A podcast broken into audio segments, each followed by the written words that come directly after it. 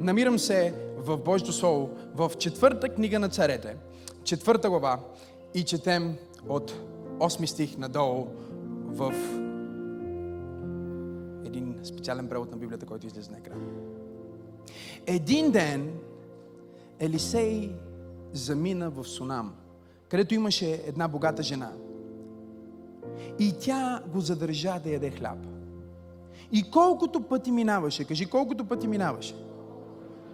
Сега кажи пак и пак и пак и пак. Се отбиваше там, за да яде хляб. После жената каза на мъжа си, ето сега знам, че този, който постоянно минава у нас, е свят Божий човек. Да направим, моля те, една малка стайчка над стената и да сложим на нея за него. Легло, кажи легло. Маса, кажи маса. Стол, кажи стол.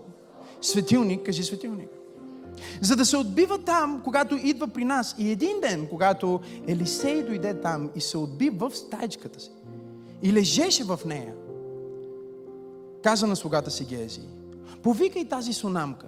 И той я повика и тя застана пред него. И Елисей нареди на Гези, кажи и сега, ето ти си положил всички тези грижи за нас. Какво да направим за тебе? Желаеш ли да говорим за теб на царя или на военачалника? А тя отговори, не. Аз не съм ти дала всичко това, за да получа услуга от теб. Аз живея между своя народ. И тогава Елисей попита и каза, какво да направим за нея? И Гези отговори, тя няма син, а мъжът ти е стар. И пророкът каза, повикай я. И когато, когато я повика и застана пред вратата, Елисей каза, до година по това време. Що не го кажеш е така? До година по това време. Казва, ще имаш син в обятията си. Кажи, ще имам в обятията си онова, за което вярвам. А тя отговори, не господарю мой, Божий човече. Не ме лъжи, не лъжи слугинята си. Но жената зачена и роди син на другата година, по същото време, както и каза Елисей. Днес ви получавам на тема вечно увеличаващо се помазание. Небесни Татко, благодарим Ти толкова много за Твоето помазание, за Твоето присъствие, което е тук на това място. Аз те моля, мисли през ума ми, говори през устата ми. И нека всичко, което Господ Исус би искал да бъде казано, да бъде казано. Точно сега аз стъпвам в властта, офиса, който Ти си ми дал, чрез името на Исус. Покорявам всяка мисъл, покорявам всеки ум. О, събарям всяка крепост. И казвам, нека Твоето Слово да излезе като чук, който разбива крепости и като огън, който изгаря всичко нечисто. Святи душа, аз те моля буквално да потопиш това място и да революционираш животите на хората, които седят под помазанието на Твоето Слово. И всички заедно казваме Амен, амен, амен. Заповядай да седнеш и докато сядаш, кажи вечно, увеличаващо се помазание. Кажи го пак, вечно, увеличаващо се помазание. Защо не го кажеш с повече вяра? Кажи вечно, увеличаващо се помазание. Сега, какво е помазанието? За тези от вас, които не са били с нас през последните няколко поредици. Помазанието е Божията сила, кажи сила. Помазанието е Божията способност, кажи способност. Помазание буквално означава масло, елей, може да е парфюмирано, но това е нещото, което се използва още от древността, за да цар да бъде осветен. За да свещеник да бъде осветен. Тоест, маслото, помазанието е онова, което идва върху теб, за да извършиш призванието, което Бог ти е дал. Нещата, които Бог е подготвил за теб, са толкова феноменални и грандиозни, че ти не би могъл с твоята сила да ги изпълниш. Ти не би могъл с човешкия си разум да ги постигнеш. Аз обичам да казвам, че има два критерия да знаеш дали мечтата ти е от Бог. Или по-скоро да знаеш дали не е от Бог. Да ви ги кажа или да не ви ги кажа? Говорете ми да ги споделя или да си ги... Окей. Okay. Единия е ако е възможно, не е от Бог. Знам, че това звучи очевидно.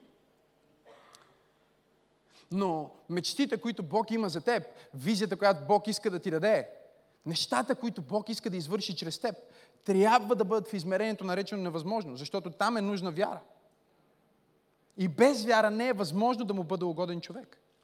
Защото онези, които идват при Бог, трябва да вярват, че Той е. И Той възнаграждава онези, които го търсят. Така че ние знаем, че ако ти имаш визия, която е възможна, най-вероятно Бог не е въвлечен в нея, защото Той е Бог на невъзможното. И също така, готови ли са за втори критерий? Ако можеш да го направиш, да го извършиш сам, не от Бог. Защото Бог винаги има план, който въвлича твоето семейство. Хайде, говорете ми.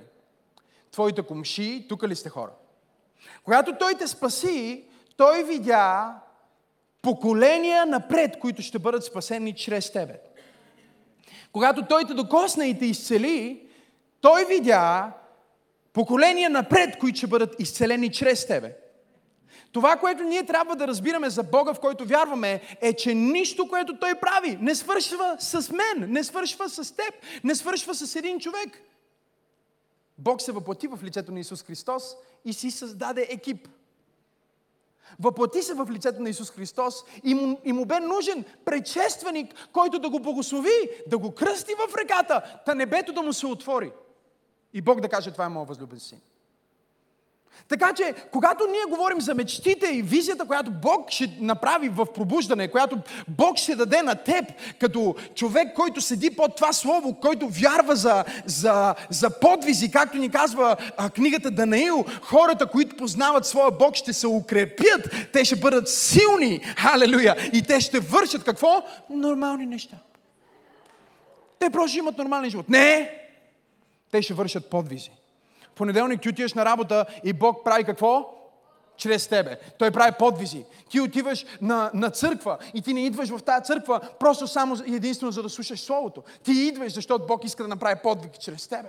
Ти си като Деси, която казва, а, окей, пастора сега се моли за изцеление. Господ му казва, че някой, който има шипове, се изцелява. Кой познавам аз, който има шипове? А, майка ми е готова. Бум, слагам си ръката. Аз не чакам някой да ми заповяда. Аз не чакам нещо. Аз съм движение на Бог на планета Земя. Аз съм носача на Божието помазание и присъствие присъствие. Кажи, Бог е с мен. Камон, хора! Така че, когато ние говорим за вечно увеличаващо се помазание, за какво говорим? Ние говорим за това, че всеки следващ ден на планетата Земя ще изисква повече сила от Бог, за да бъдеш ефективен християн. Земята, света няма да става по-светъл. Съжалявам. Много ми се иска да ви кажа, че всичко ще стане много по-добре. И ще стане много по-добре за нас за нас, фактически, в края на краищата ще стане толкова добре, че ще дойде Той. Облечен в бяло. И ще бъдем трансформирани. Говорим и за добре. Но не това е съдбата на света, за съжаление. И когато ние виждаме мрака в света, ние не трябва да се страхуваме от мрака, не трябва да се притесняваме от нещата, които се случват в света. Ние трябва да разбираме, че това е част от а, ентропията, това е част от естествения път на всичко, което е паднало в грях. Има едно нещо обаче, което се движи срещу течението. Има а, едни хора, които ходят в светлина и те стават по-силни. Колкото повече света отслабва, те трябва да стават по-силни. Колкото по-тъмно става в света, те трябва да стават по-светли. И говоря за теб в момента. И едно от нещата, които се наблюдава, за съжаление, в живота на много християни, и затова днес посланието се казва вечно увеличаващо се помазание, е, че ние наблюдаваме вечно намаляващо се помазание.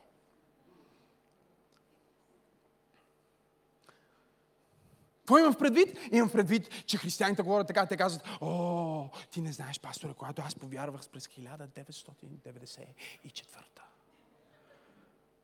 Какво помазание имаше там на площада?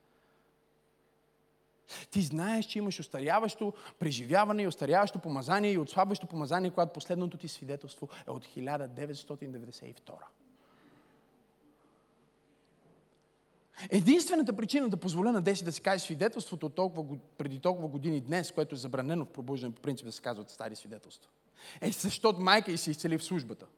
И беше просто интересно да чуете свидетелството също на майка и дали? И да чуете и свидетелството на дъщерята, за да разберете, че той наистина е Бог, който работи от поколения в поколения, в едната посока и в другата, от майката към дъщерята. Хайде, и от дъщерята към майката. Имам ли пет човека в църквата, които вярват, че Бог не спира с мен, Той започва с мен. Той ме изцелява, за да ме направи изцелител. Той ме спасява, за да ме направи спасител. Той ме помазва, за да помазва чрез мен. Той ми дава, за да давам. Той ме учи, за да стана учител. Не спира, а започва. Хайде, не спира, а започва. Кажи го, не спира, а започва с мен. Но хората, повечето хора, християните, говорят за първата любов.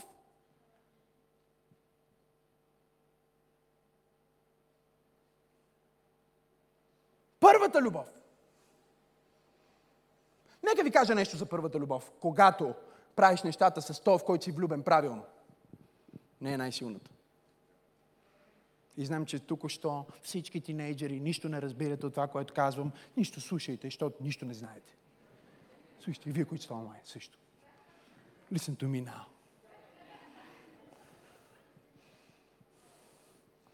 Ние не сме от този свят. Може ли да се съгласим? Говорих с един брат и той каза, не, добре, ви сега, жена ми се тръгна, ние вечеряхме. Жена ми се тръгна. Ще трябваше да отида на репетиция. И останахме аз и той. И той ми казва, добре, сериозно, Макс. Честно. Ти си толкова харизматичен, толкова готин. Успешен мъж. Знам, че си духовен, духовник. Това, това е между нас. Той не е вярващ. Това е между нас. Ти не можеш да спиш само с тази жена.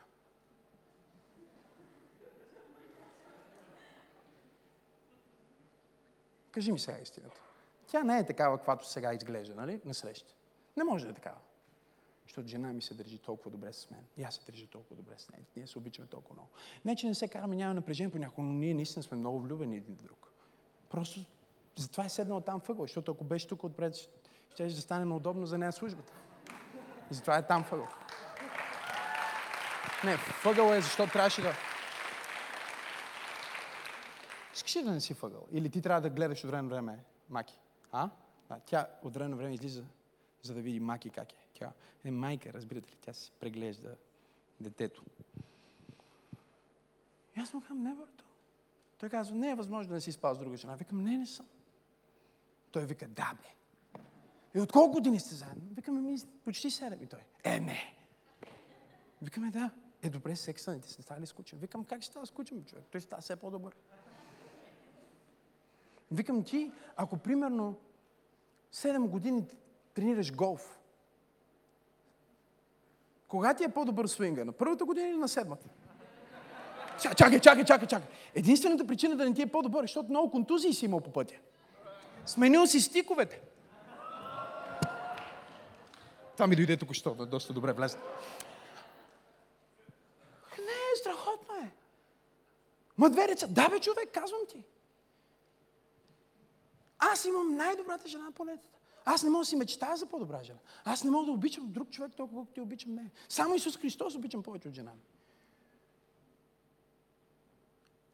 Защото когато правиш нещата правилно, се увеличават, а не намаляват, защото ти не се движиш в пътя на плътта, в ентропията на света, ти се движиш в пътя на духа.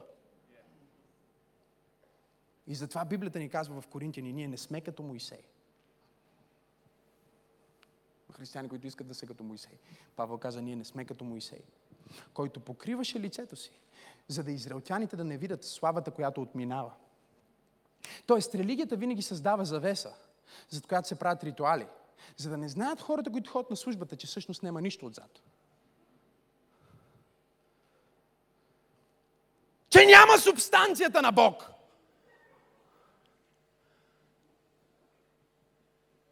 И колкото по-малко от неговата субстанция е, толкова повече имаш нужда от мастрав и, и мантли, и, и шапки, и завеси, и украси, и всичко, за да можеш да докараш някакво емоционално усещане за него. Но когато той е там, може музиката да спре, може тока да спре, може микрофона да спре, но ти знаеш. Не знам дали има хора тук.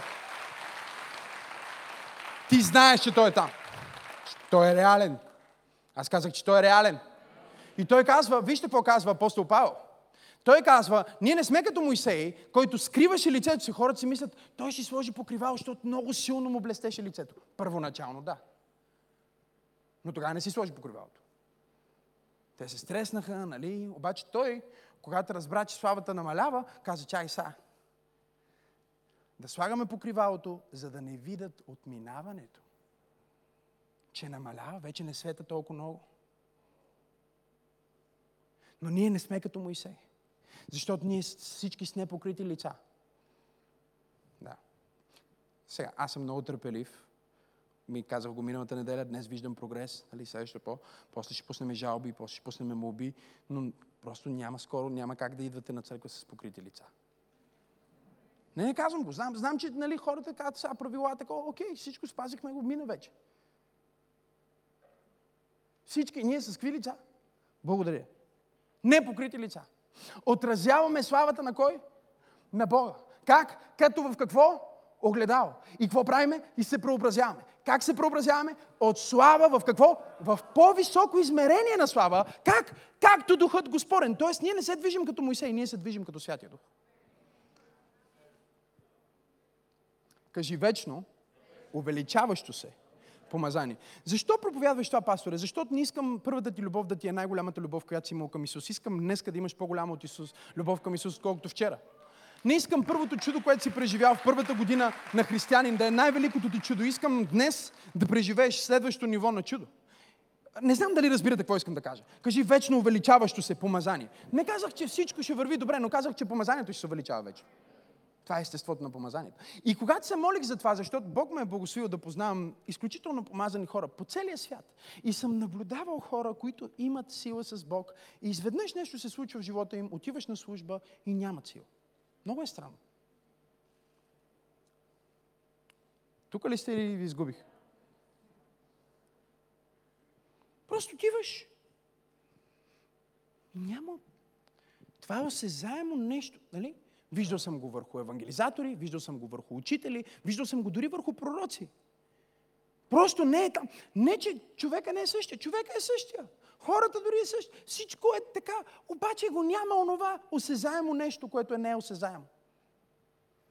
Което ние наричаме помазание. Нали? Тази сила във въздуха. Това нещо, което Деси казваше. Всяка дума попада в сърцето ми. Бам! Ожилването в сърцето. Това е работата на помазанието. Това е работата на силата на Святия Дух в и чрез тебе. И аз си казах преди вече колко години, беше сигурно 2009 година.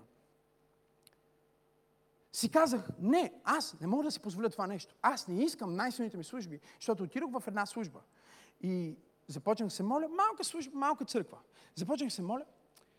И докато се молих, изведнъж хората започнаха да, да изпадат Просто без дори никой не се моли за тях, те просто пода. Някой, някой казва, леле, аз не можех да си дигам ръката. Нали? Хората дори нямаше молитва за изцеление, хората се изцеляваха.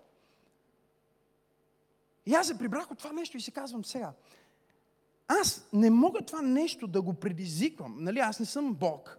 Аз го нося. Но виждам много хора, които също са го имали и нещо се е случило и са го изгубили. И аз не искам да го изгубя. Помазанието е на земята и то остава на земята forever. Няма такова нещо като помазание на небето, защото там е Божието присъствие. Неговата слава. Ролята на самото помазание е онова, което ти остава, когато си бил в Божието присъствие. Тук ли сте? За да можеш да вършиш Божията работа с това. И дори когато ти отидеш в тъмнина, където да речем славата Господна не е там, присъствието на Бог не е там – но ти си имаш твоя елей вътре в тебе. Чрез този елей ти пробиваш тъмнината и носиш Божието присъствие там, където Божието присъствие не е. Не говорим за Божието все присъствие, говорим за Божието слабно присъствие. Не знам дали разбирате какво казвам. Кажи, аз съм помазан. Така че това, което ние целиме е след 10 години не просто да проповядвам със същото помазание и интензитет, а да проповядвам с повече. Аз искам това. Сега, знам, че за някой от вас това изглежда невъзможно, нали, звучи сигурно странно. За мен това е моята молитва, това е моята молба. Аз не искам да съм като... Нали ги знаете тия стари рок звезди, които вече не са на мода, обаче все още им е трудно да възприемат, че никой вече не ги слуша.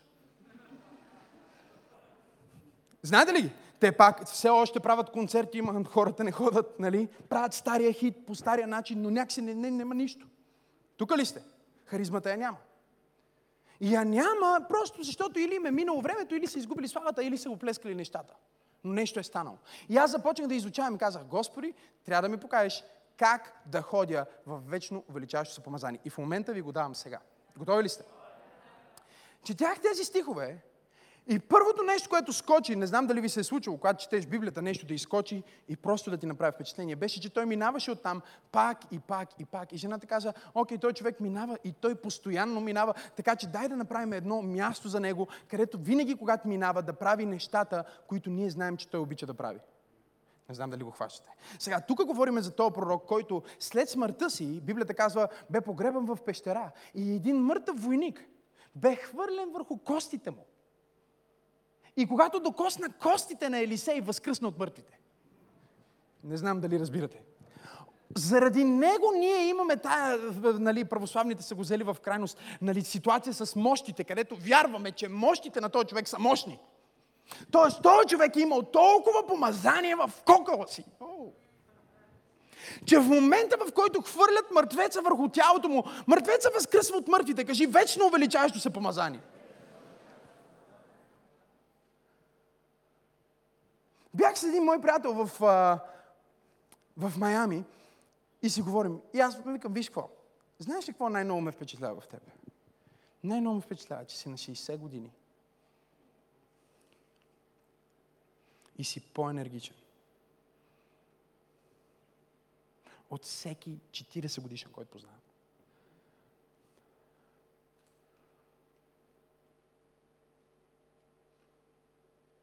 Когато си помазан, имаш сила. Когато си помазан, имаш, имаш нечовешка енергия. Казах му, ти си на 60 и изглеждаш като че си на 40. Защо? Младостта ти се подновява. Хайде хора, говорете ми мисленето ти се подновява, душата ти се подновява. Ти, ти може би като Егия не ставаш по-стар, обаче духовно ти не остаряваш, ти ставаш по-силен в Бог, защото имаш повече дни, в които да говориш с Него, повече дни, в които да общуваш с Него. И костите ти започват да приемат от тази субстанция на Неговото присъствие. Има толкова много масло вътре в тебе, че дори когато мъртвите се докоснат до теб, те възкръсват за нов живот. Разбирате ли, че като християни ние трябва да се превърнем в санаториум за хора? Хората идват около теб и възкръсват за нов живот. Защо? Защото ти имаш Бог вътре в теб, ти имаш Неговата любов вътре в теб, ти имаш Неговата сила вътре в теб, ти имаш Неговата енергия, протичаща пред теб. Костите ти са пълни с Неговото помазание. О, Боже мой! И хората не знаят защо. Те не знаят защо. Просто казват, ох, много ме освежи. Толкова ми е хубаво да си говоря с теб. Ти ми въздействаш толкова позитивно. Разбирате ли какво говоря? Кажи вечно увеличаващо се. И чета и вижте какво се казва. Вие го казахте, ма ще го кажете пак. Кажи легло. Кажи маса. Кажи стол. Светилник. И първото нещо, което се изисква, за да оперираш в вечно увеличаващо се помазание, е да се научиш как да влизаш в Божията почивка.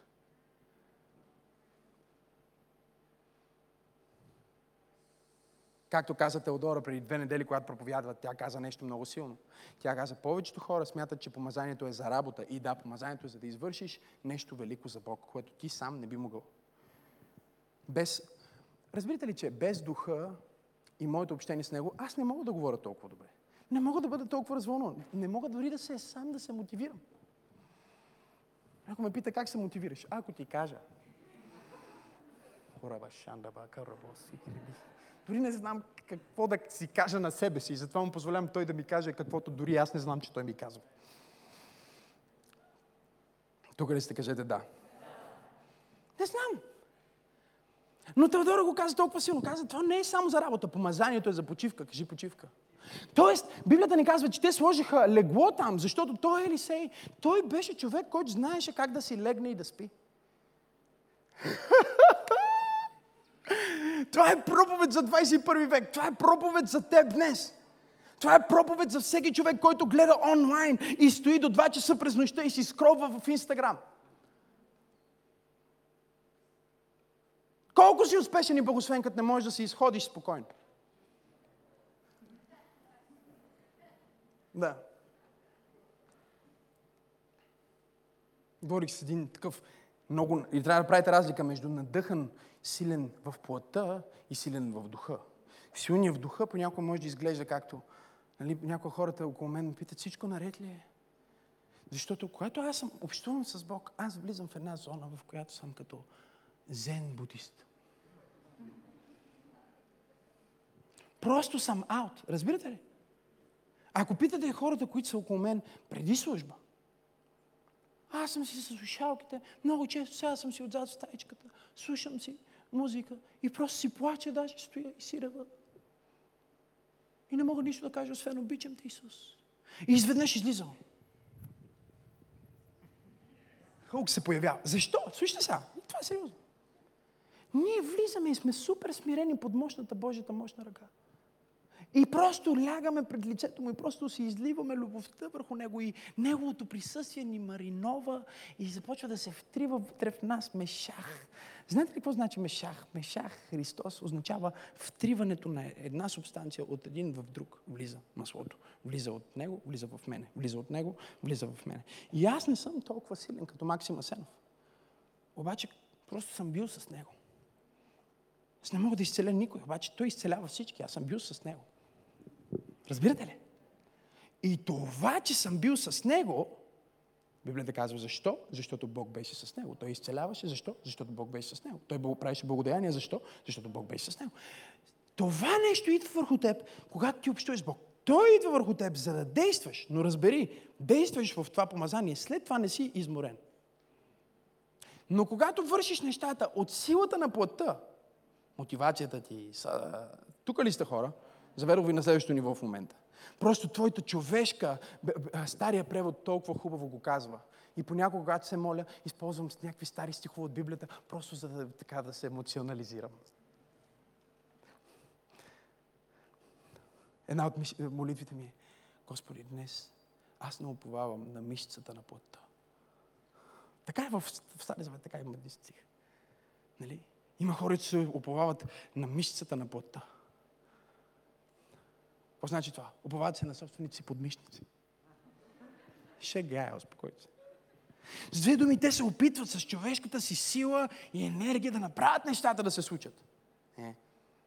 Аз се оповавам на това, което ти си ми дал, когато аз общувах с теб. Но аз общувах с теб, докато спинках. Аз общувах, защото в сън говори на възлюбения си. Още един стих за вас. Аз общувах с теб, докато почивах. Защо? Защото способността ми да си легна на леглото е най-големия акт на вяра, че Бог е в контрол. Някои хора казват, а, аз вярвам, Бог ще оправи нещата и след това се скъсват да ги оправят те. Тук ли сте?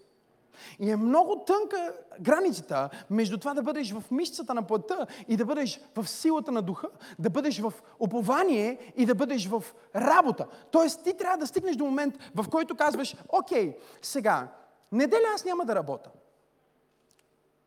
Няма да изкарам пари в неделя. Защото ще си почивам с моето семейство и ще отида на църква.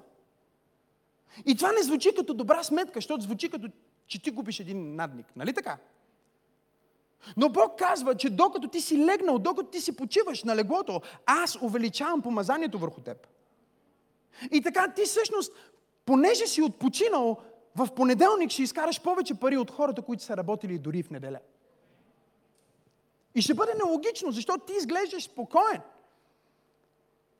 Ще, ще, ще бъде нелогично, защото ти почиваш в Него. Ти ще бъдеш като нашия Господ, който може да спре бурята. Единственият, който спря бурята от лодка пълна с вярващи, беше онзи, който бе легнал на възглавница. Разбирате ли ме? Тоест ти не можеш да спреш бурята в живота ти, докато не спреш бурята в себе си. И единственият начин да спреш бурята в себе си е да спреш. И се говорих с този светски човек, който е супер, хипер, мега мотивиран. Знам, че си мислите, че забравих, но аз съм все още в история. И, и той е такъв, който, нали ги знаете, вечно е заед. Ела на църква. Не, много съм заед в неделя. вечно е заед, а, мисли си, че има много успех, мисли си, че има много пари. Ли ги знаете тези? Тоест, той е толкова вглъбен в себе си, че кара с 200 км в час и не знае къде отива. Но се вози в най-луксозната кола, но той няма никъде не знае къде отива. Той просто се движи. И той се опитва да ме впечатли, защото ме харесва. И нали казва, не, не, аз правя, аз правя. И си сложих ръката на рамото и казах, кога за последно се изходи спокойно? Без телефона ти. Той почна се смее, не знае какво да ми каже, разбирате ли, защото аз, аз му дадох някакъв шок.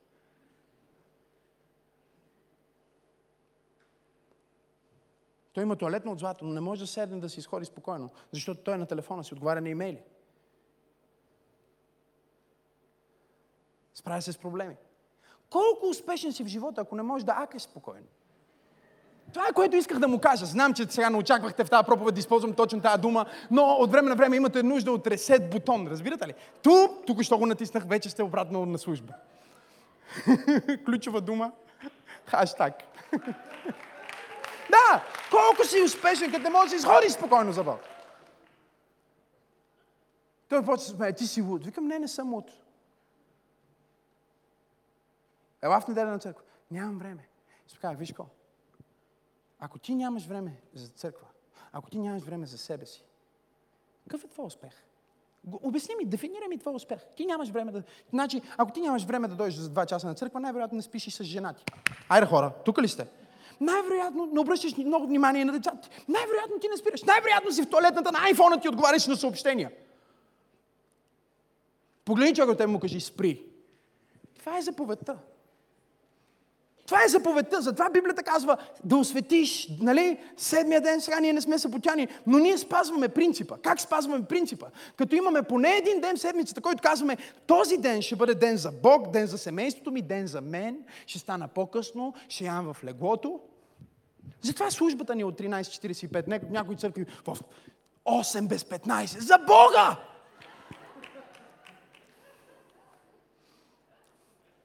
Сутринта!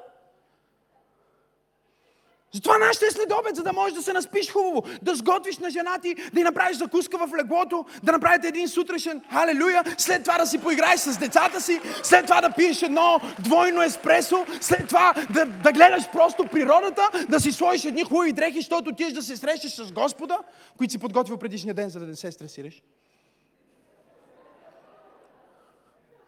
Не, не, ние трябва да бъдем практични с Божието Слово, разбирате ли, като спазваме съботата. Аз знам тази риза, че ще си я сложа от три седмици. Не, защото в неделя, когато се събуда, не искам да си мисля за ризата. Нали? А, как ме гледате. Леле! Дори през маската ви виждам. Виждам те, сестра, как тази сутрин си била. А, той косан не мога, не ми се връзва с ризата, защо другата е мръсна, не мога. И почва да се стресираш, защото ти на църква и трябва да си перфектен, но не си. Жената е изправа точно ризата, която ти си мечтал, че тази неделя ще бъде с нея и тя е смачкана. Не е изгладена, ти нямаш време, закъсняваш, трябва да сложиш най-грозната ти риза. И по пътя се карате и ти казваш, ето ти си точно като майка ти. Паркирате към Рейнбоу. Да извикам ли кой е човека да го изкарам на сцената? Не, не, няма, няма, няма, го... Идвате на Рейнбоу, влизате в паркинга, влизате в паркинга и в паркинга...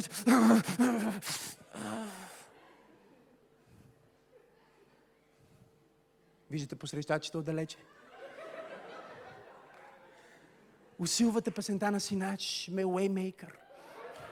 За да си мислят, че слушате само християнска музика. Смеят, защото е верно. Отбиваш и влизаш. Виж добро сте. Добър ден, добър ден. Някой ти казва, изглеждаш много добре. О, благодаря и ти. И умствено си кажеш, да, жена ми ме натопи много яко. Всички ме забелязват вече с грозната ми смачка на риза. Работа. Стрес. Чуй сега. Дарбите и призванието са неотменими. Сега ще бъде интересно това, което ще ти кажа. Но объркващо как можеш да изгубиш помазанието, ако, тогава, ако Бог не го взима.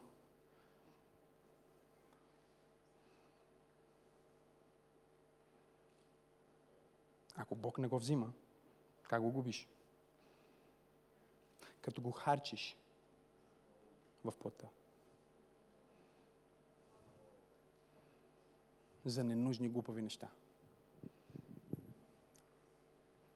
енергията ти да скроваш, енергията ти да спориш, енергията ти, като се караш жена ти, ти харчиш. Тоест, ти имаш помазанието, но има много дупки в твоя съд и той изтича. И става безполезно. Защо? Защото не почиваш. А докато почиваш, знаеш какво прави Бог? Бог те нормализира. Защото не си себе си, когато не си починал. Просто не си адекватен. И Сатана винаги идва тогава. Сатана идва, когато ти не си си починал и се чувстваш изморен. Ако се чувстваш изморен, това значи вече си закъснял. Аз казвам някой, вземи си почивка и той казва, ма не съм изморен. Ма ти, ти не разбираш почивката. Почивката не е защото си изморен, почивката е защото е акт на вяра в Бог. Време, в което ти спираш да работиш за себе си, за твоя план и кажеш, Боже, работи върху мен.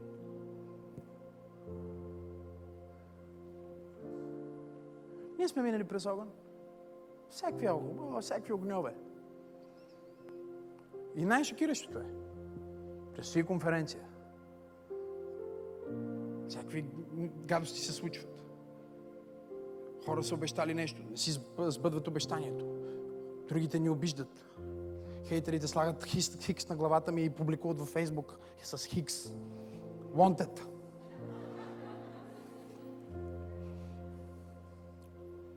И аз казвам на жена ми, знаеш, отиваме на почивка. Ама конференцията след 10 дни, има хора и Да, ние отиваме на почивка. Как да покажа, че вярвам, че Бог пази моята репутация? Като се боря за нея? Как да покажа, че вярвам, че Бог снабди моите нужди? Като си скъсам от работа? Не, аз демонстрирам моята вяра в Бог, като спра. И казвам, окей,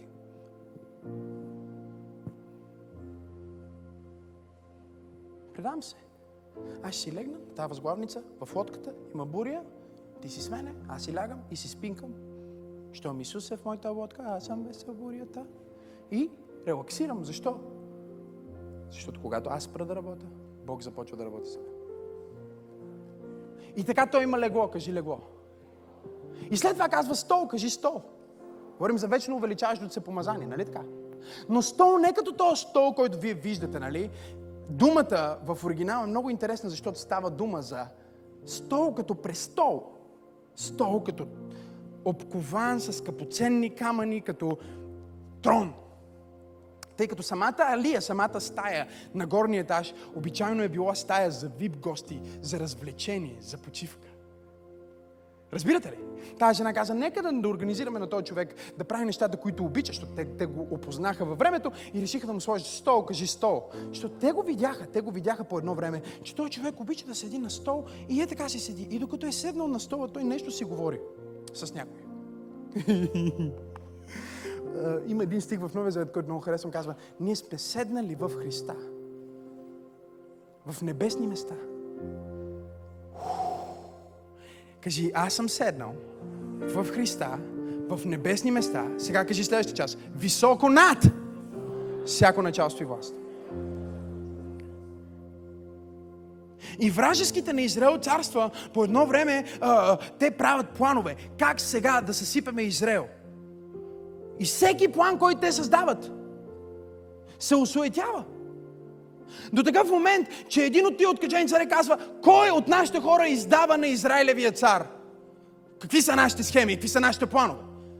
Кой е предателя, за да го убием? И един от слугите му казва, царю, с цялото ми уважение, няма предател, просто те имат пророк. Няма предател, просто те имат пророк. Има един човек, който е много странен. Той сяда на един стол, почти като престол. И докато той е седнал на този стол, той говори с един небесен Бог. И този небесен Бог чува неговия глас и говори обратно със своя глас на него. И той знае всичко, което ти планираш да направиш, преди да си го направиш, защото той е човек на молитва. Айде, църква, аз се опитам да проповядвам днес.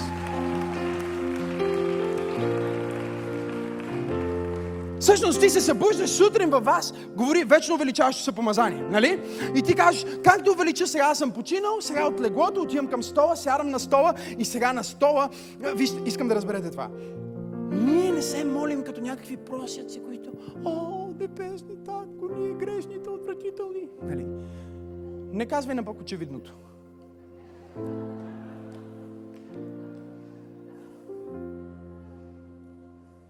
Ние сме толкова мизерни нещастни. И показва, така е, спри.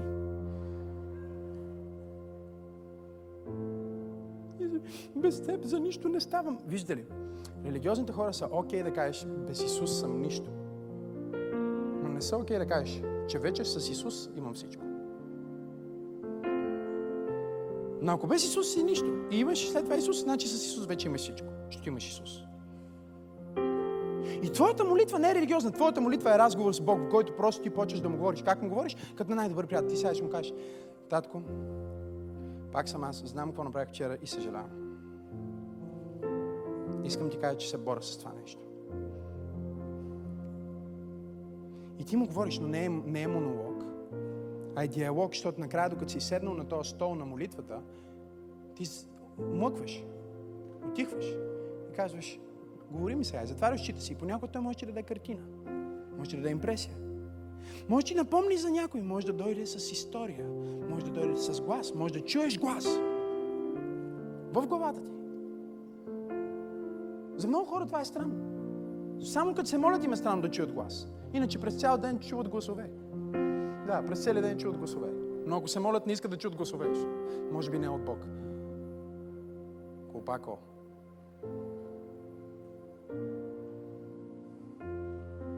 Как може цял ден да си говориш сам и да имаш гласове? И когато се молиш да кажеш, не, не искам да чувам гласове. Чуй Божия глас, когато се молиш. Това е диалог, не е монолог.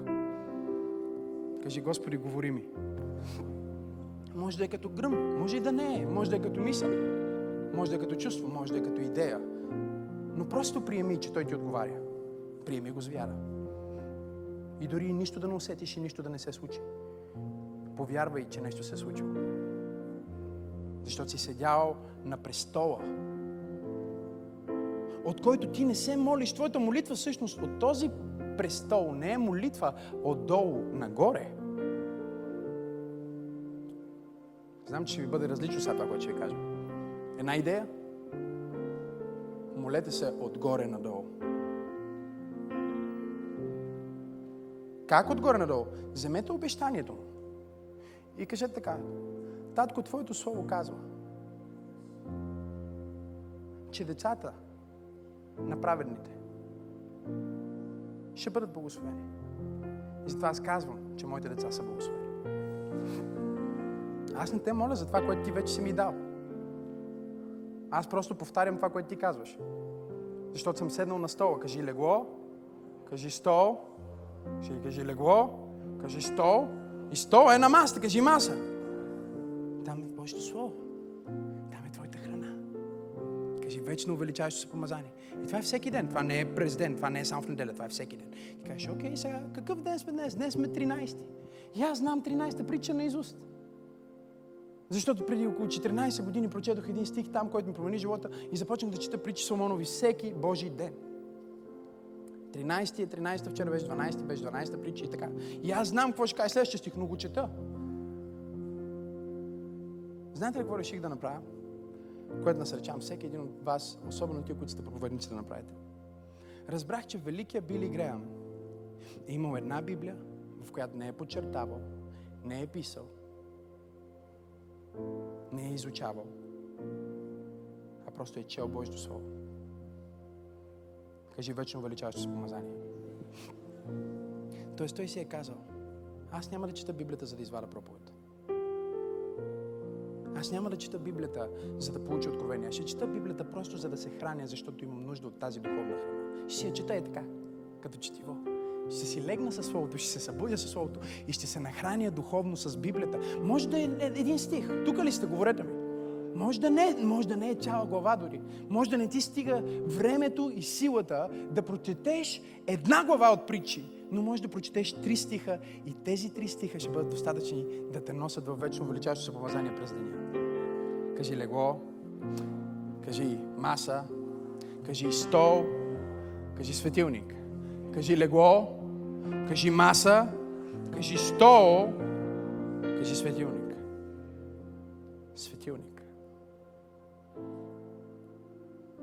Винаги, когато говорим за светилника, ми е трудно да го сложа в едно нещо. Защото светилника може да символизира толкова много неща. Но ако го вземем чисто като процес, или само дори като образ, ние ще разберем, че там, където има светилник, има освещаване или освет, осветяване. Но това, което е тъмно, за да виждаш ясно. Кажи откровение. Това откровение, което е резултат на светилника, е нещото, чрез което Бог те зарежда с ново помазание. Защото, нека да обясня това. Ще дойдеш ли, Дани? Просто защото ти си тук отпред. Благодаря ти. Изглеждаш страхотно. Жена ти е избрала правилната риза днес. Сега. Или може би от вчера си е избрал, не знам. Нали? Няма случайни неща, казвам ви. Няма как да вържеш цветовете на тези мукасини, които между другото изглеждат вау, с тази риза днес. Просто трябва да помислиш предварително. И слава Бога за жена, която е мислила за теб. Си благословен. Сега, ето едно откровение. Готови ли сте? Бог не е повече с Максим, отколкото създание. Святия Дух не живее повече в мен, отколкото в Него. Чакай, ние не виждаме Той да прави нещата, които прави. Чакайте се, спокойно, аз ти казвам. Същия свят Дух, който живее в мен, живее в Него. Да го заведа ли една стъпка по-далеч? Той е и същия, който живее в Исус. Знаеш ли, че Бог не е по-малко с теб, отколкото беше с Исус, отколкото е с мен, отколкото е с Дани? Кажи, Бог е с мен. Това е доста странна идея, като се замислиш, че всъщност наистина Бог живее Святия Дух живее вътре в теб. И той е същия, който живее вътре в мен, т.е. той не е друг.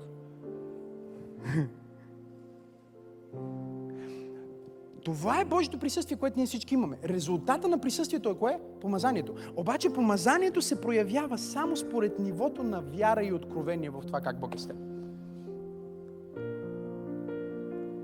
Тоест, има хора, които просто вярват повече, че Бог е с тях.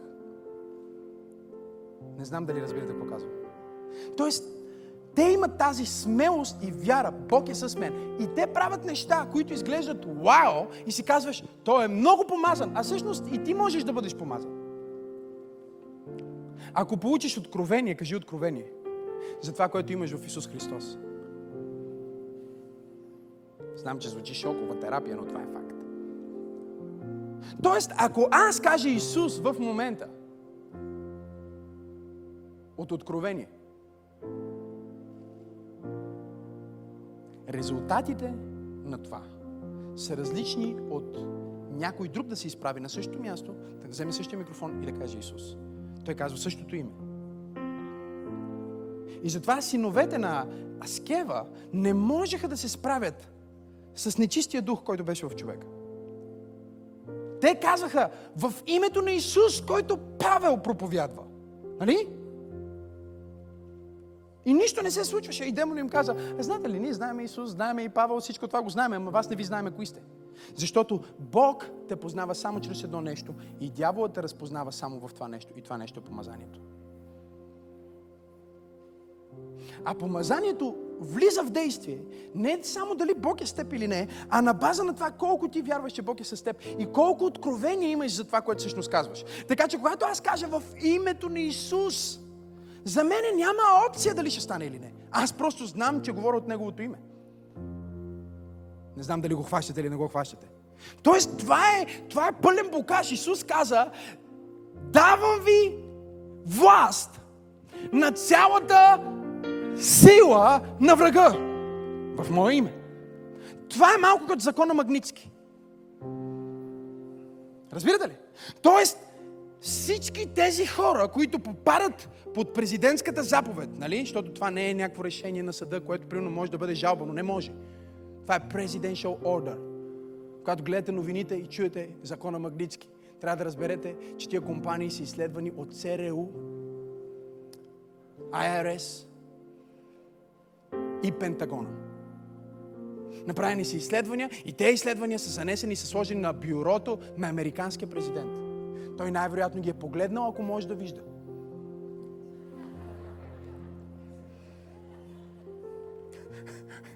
Never know with Biden. И е сложил подпис, с който блокира активите на тези хора. Това е нещо много страшно. Не казвам дали е добър или е лош този закон. Просто казвам колко е страшно. И поне 60% от банките – са американски, свързани с Америка. Ако аз искам ти преведа от моята банка в България към твоята банка в България, много често минат през американска банка. За да стигнат от твоята до моята. Много е странно това. И докато минават от там, тези активи, шуп, спират и изчезват. Край. Блокирани са.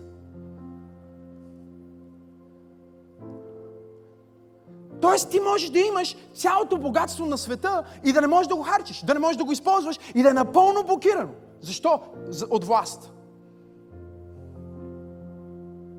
От власт, която казва Стоп! Разбираш ли, че дявола има някаква сила, но Исус каза, в помазанието на моето име, аз ти давам власт на цялата сила на врага. Така че когато ти кажеш в името на Исус, пълен блокаж. О, не знам на кой пророкувам днес. Нека всички дела на дявола да бъдат блокирани в твоя живот. Нека всяка болест да бъде блокирана. Нека всяко объркване да бъде блокирано. Нека всяка транзакция на Сатана да бъде блокирана сега в името на Исус. Чрез сила и власт в името на Исус. А, пасторе, как се развълнува, как се развикаш? Аз знам за какво говоря. Аз знам за какво говоря. Това не е име, което просто казвам Исус. Това е името Исус. Разбирате ли? Знаеш ли какво е името Исус? Името Исус е всичко, което Исус е за теб, в теб и чрез теб. Колко може Исус? Толкова може Неговото име. Но колкото по-малко е откровението ти, толкова по-малко е помазанието ти. Не защото Бог не е с тебе, а защото ти не разбираш това, което имаш. Тоест ти имаш много, но не знаеш колко много имаш. И затова ти трябва светилник да те светне колко много ти е дадено. И затова Библията ни казва в Откровение, че видях човешкия син, който вървеше между светилници, между седем светилника. И седемте светилника бяха седемте църкви. Не знам на кой проповядвам днес. О, добре дошли на църква.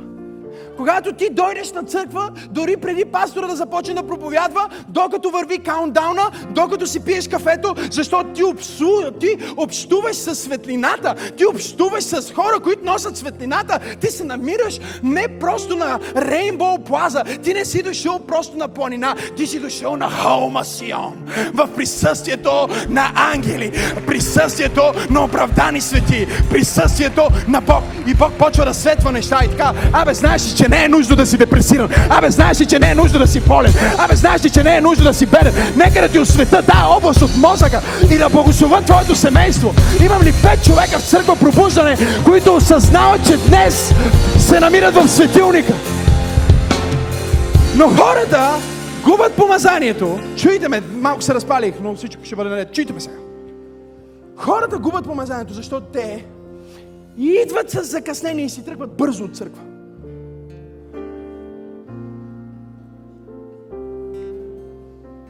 Затова Дани каза, елате по-рано и си тръгнете по-късно, нали? Тоест, те идват малко по-късно и си тръгват много бързо.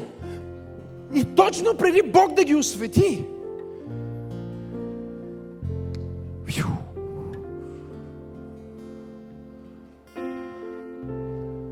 Идете при магазинерите и си купете масло. И девиците отидоха. Магазинът е затворен. Отидоха за закъснение на служба. Службата приключила.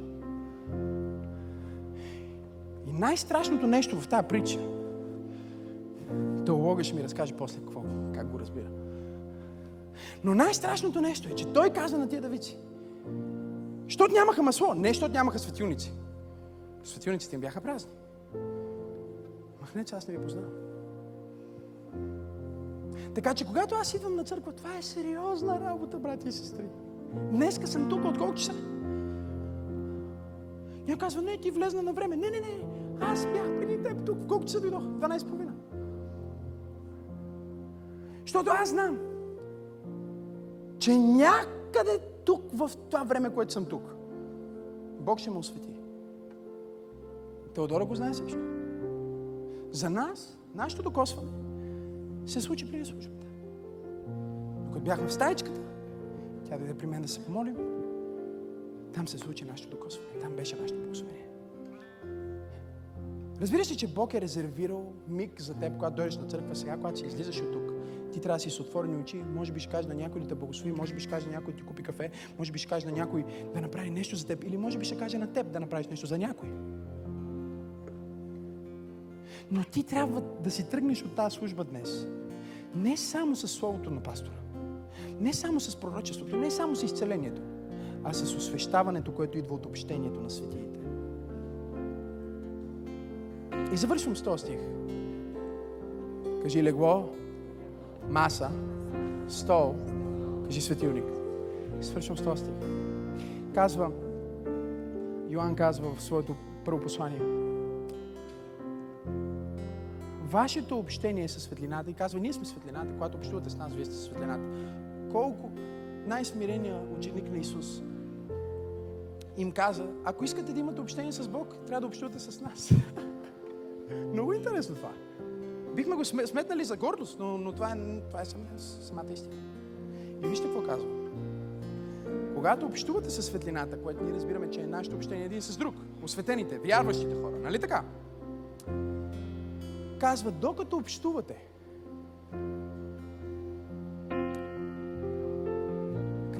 Исус ви очиства от всеки грях. Всяка тъмнина. След това казва, ако изповядаме греховете си, той е верен и праведен. Но преди това казва, само в общението става очистване. Кажи, в общението има очистване. И не казва, вижте, не казва, когато общувате с пастора, понеже той е много по-свят, ти си по-несвят ти се освещаваш. Не, не, той казва един с друг. С други думи, по някакъв свръхестествен, мистичен начин, който не ме, опит, не ме питайте как става. Когато аз си говоря с Мария и общувам с нея, понеже тя има Исус в нея, аз имам Исус в нея, по някакъв начин, онзи Исус, който живее в мен, я умива и освещава. От тъмнината на този свят, в който всички ние живеем. От полепите. Пушака. Отидеш в гаден ресторант, който всички пушат. Ти не си пушач, обаче после миришеш. Миришеш отвратително. Да. И когато аз общувам с нея, нещо свръхестествено става, защото Исус през нея очиства мен, Исус през мен очиства нея и Той служи на мен и служи на нея едновременно. Не защото аз съм пастор, а защото съм християнин.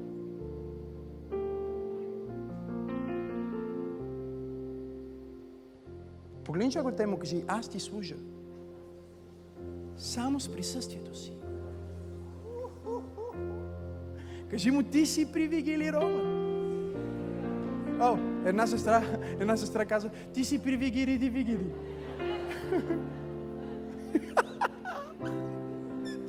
Погледни го и кажи, ти си привиги да ги дидрован. Дори да не можеш да го кажеш, не се срамувай.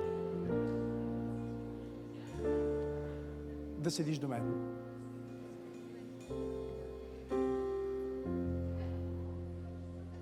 Защо? Защото ако можеш да си признаеш, че без Исус си нищо, трябва да можеш да си признаеш, че с Исус имаш всичко. И тази реализация ти дава идентичност. Ти ставаш достоен. Моментално. Моментално ставаш достоен. Не на база на какъвто и да е статут, а на база, че Бог живее в тебе. За Бога. Бог е в тебе. Хей, hey, толкова се радвам, че гледаш съдържанието на Църква Пробуждане в YouTube. Аз съм пастор Максим и искам да те насреча да се абонираш към канала ни, за да не пропускаш нищо от невероятното съдържание, което качваме. Дай един палец нагоре и ако искаш, може да ни подкрепиш с твоето доброволно дарение. По този начин ни помагаш да донесем посланието на любов и надежда до повече хора, точно като теб.